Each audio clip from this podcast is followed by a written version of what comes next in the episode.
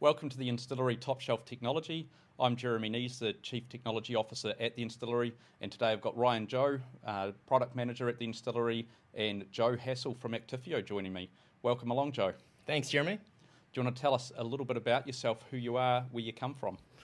Sure. So, uh, originally an Auckland boy, I now live in Raglan. Uh, been working in tech for the last 17 odd years.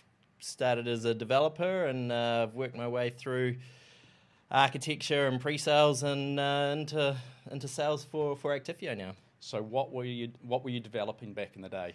Oh god, that was uh, it was it was mostly Java, um, billing billing platforms, yeah, energy billing platforms. Uh, I did a bit of work for uh, some telcos, various different components. Did some interesting projects actually uh, back in the day with uh, sort of DevOps before it was DevOps. You know, automating infrastructure builds.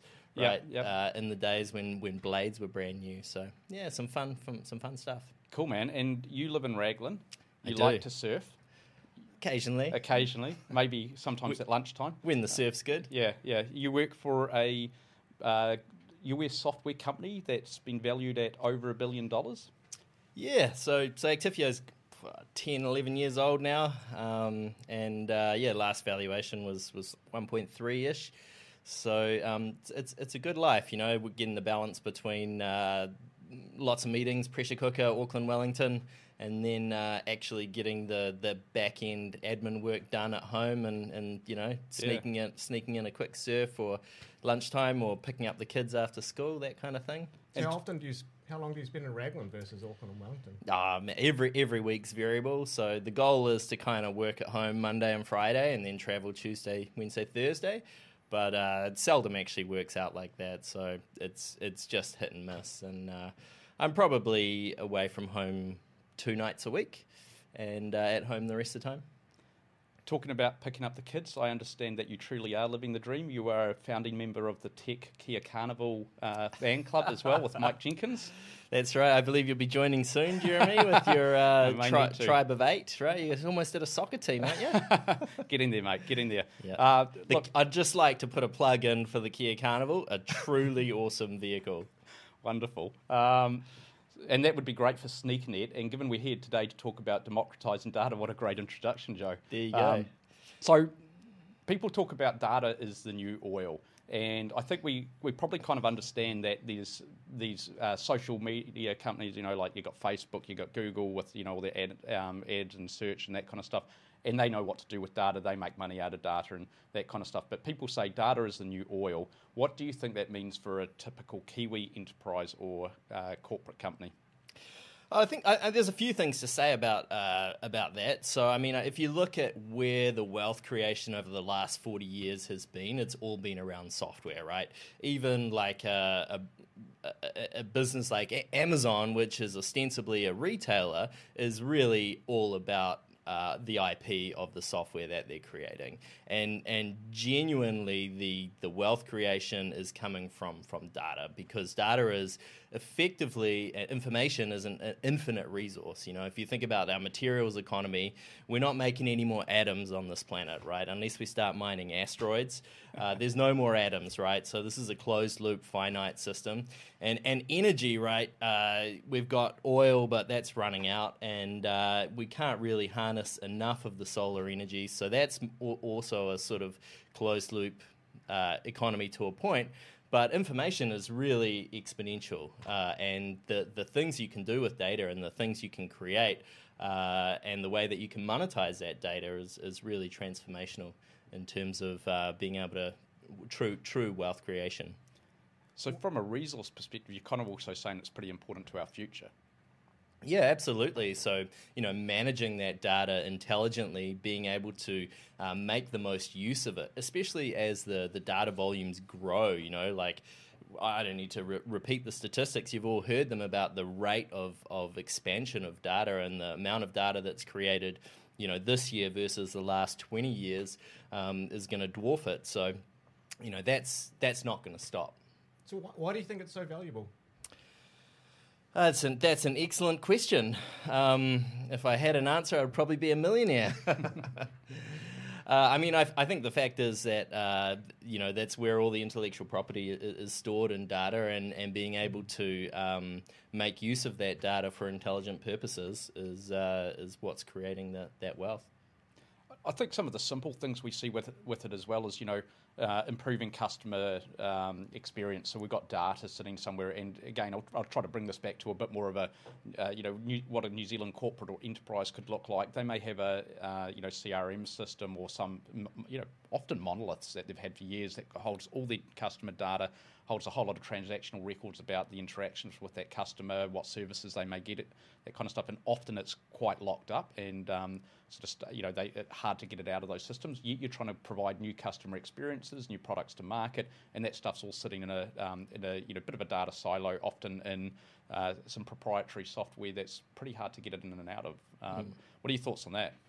Yeah, I mean, we definitely see a lot of that. Uh, w- when I started in, in this role with Actifio, um, I remember the, the first time I encountered an enterprise with uh, with more than 10 terabytes in a single database, and it was it was actually our first first customer in New Zealand, a government department, and I, I, was stunned. You know, wow, that's a big database, and and you know now commonly or frequently we see we see customers with databases of, of 15 to 30 terabytes, single instance databases, right? And that's a huge amount of information to be locked up. And uh, you know the the the value of that information ranges from you know genomics on our dairy herds through to uh, as you say, customer experience or you know tracking how long a, a, customer looked at a particular page on a website. That all that kind of data is all locked up, um, and being able to make use of that data in novel and uh, creative ways is, is really going to unlock a bunch of uh, opportunity. Cool. We talk about it being locked up. That there's no APIs. That you know you can't easily interact with it. It's uh, it doesn't integrate well with other kind of formats. Like you know, we've got an explosion of cloud data storage um, services now. A lot more use of object storage and uh, you know, rather than relational database uh, types, different databases like your graph databases, etc.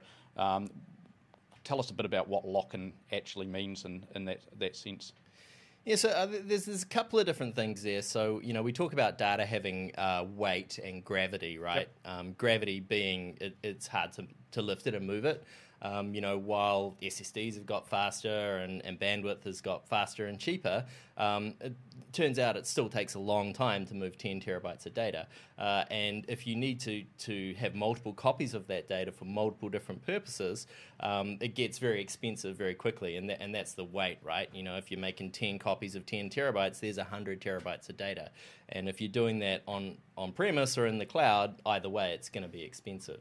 Um, and if you want to be able to process lots of data, you often need to have multiple copies of it. Um, and you know, we see uh, organizations making use of that capability to to deliver that functionality so that they can parallelize a whole bunch of queries, for example. Um, so being able to unlock that data is is in, in multiple purposes. So you might need to um, you know run your end of month querying, for example, and that's going to take a different uh, put a, put a bunch of load on your database system that you don't necessarily want. So being able to make a copy of that data and make it available either via a, different interface or an API perhaps uh, gives you opportunities to process that data in, in, new and novel ways. Cool. So I could throw more money at my production system, but that kind of just scales up a little bit vertical scalability. If I can take copies of that, shunt some off to AWS, for example, I can do a whole lot of cool stuff. I can spin maybe spot instances up, I can process that, and all of a sudden that, that data is a whole lot more active.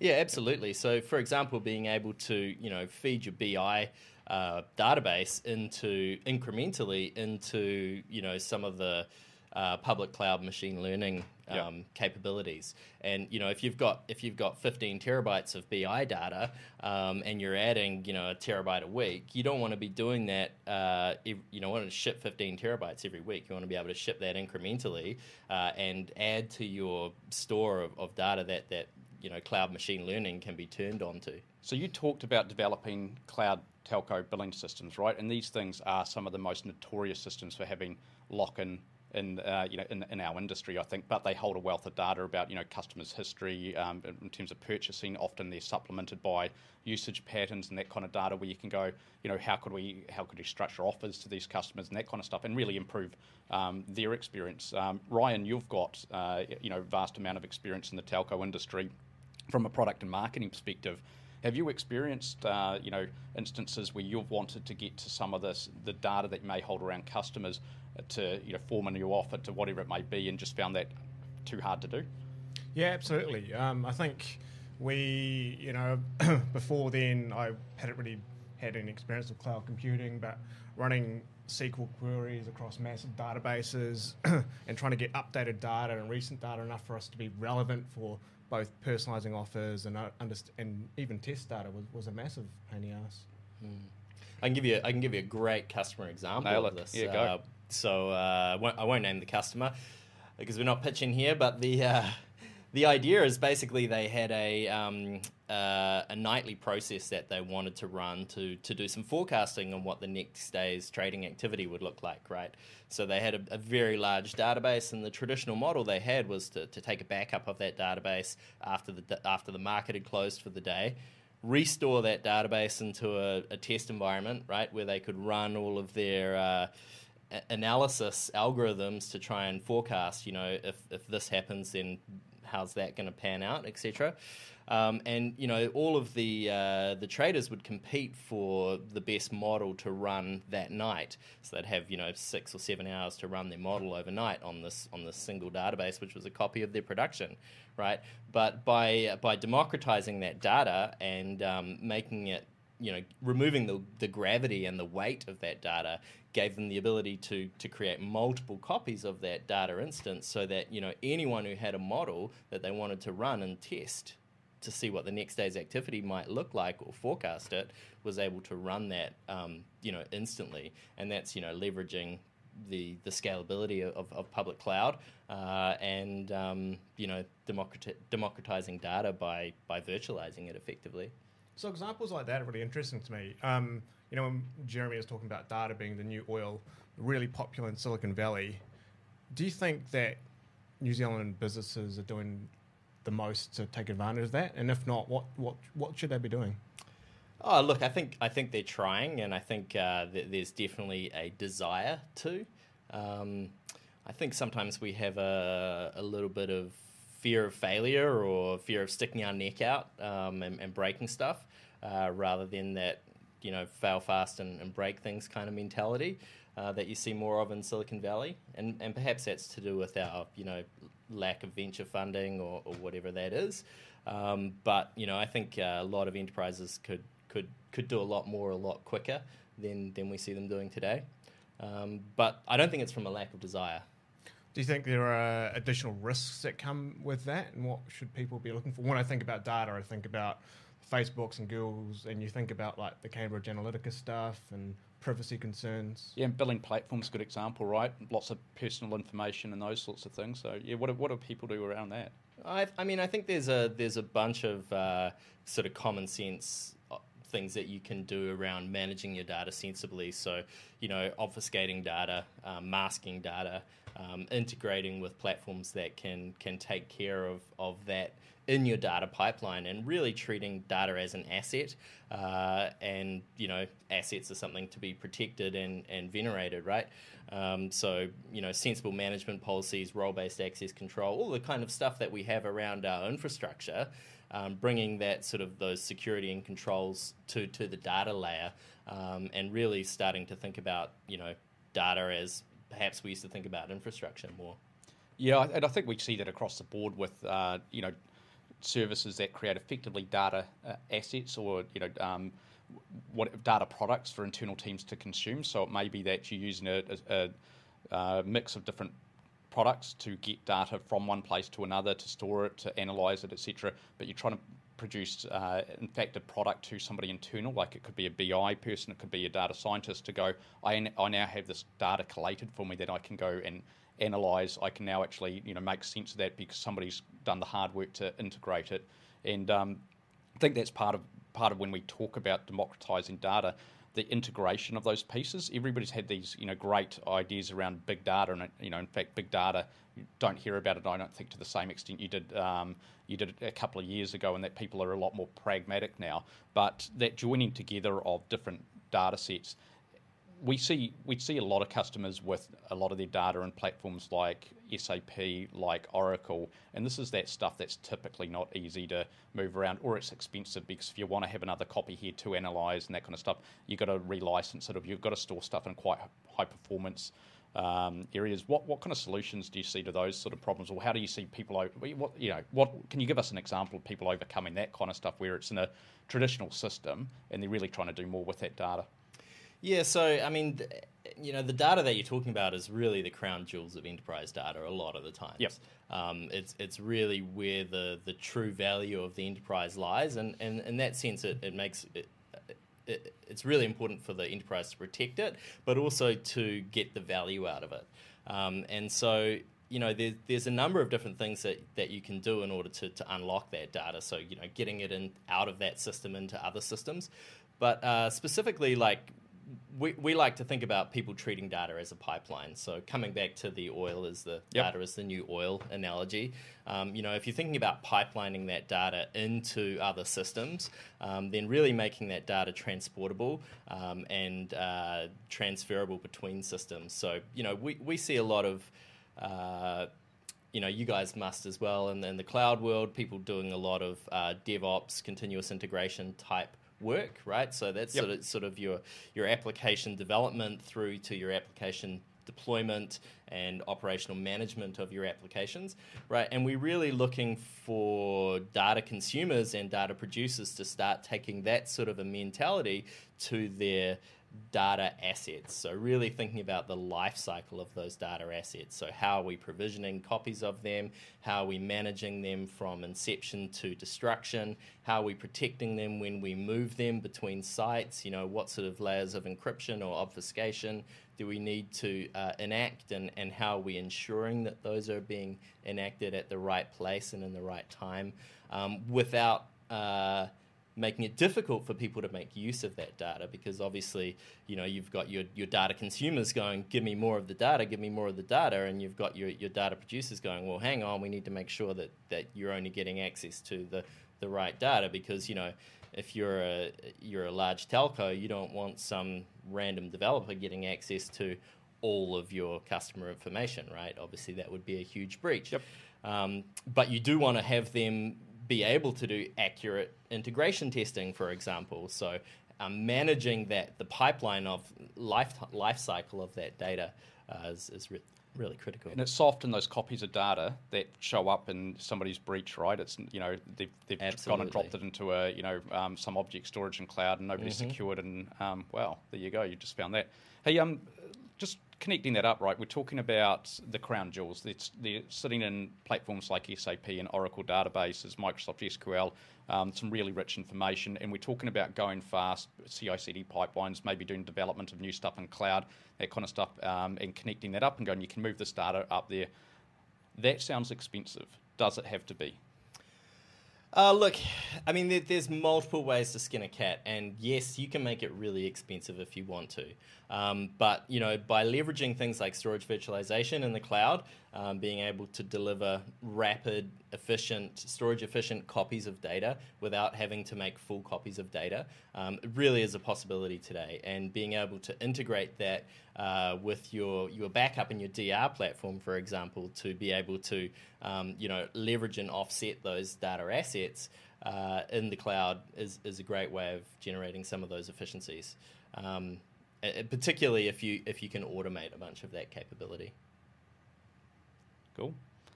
Any other thoughts that you you know you'd like to leave us with on the subject? You've obviously got your experience. You come from a company that's you know doing some amazing data stuff globally. Uh, you've probably got some stories around you know some really interesting projects you've uh, you've, you've worked on or come across. Uh, any any tidbits you want to throw out there? I mean. I tidbits. I, I think the, the the trend that we see across the market is uh, is you know right in your space, right? The Instillery guys, you guys were born in this space, which is is that of um, of multi cloud.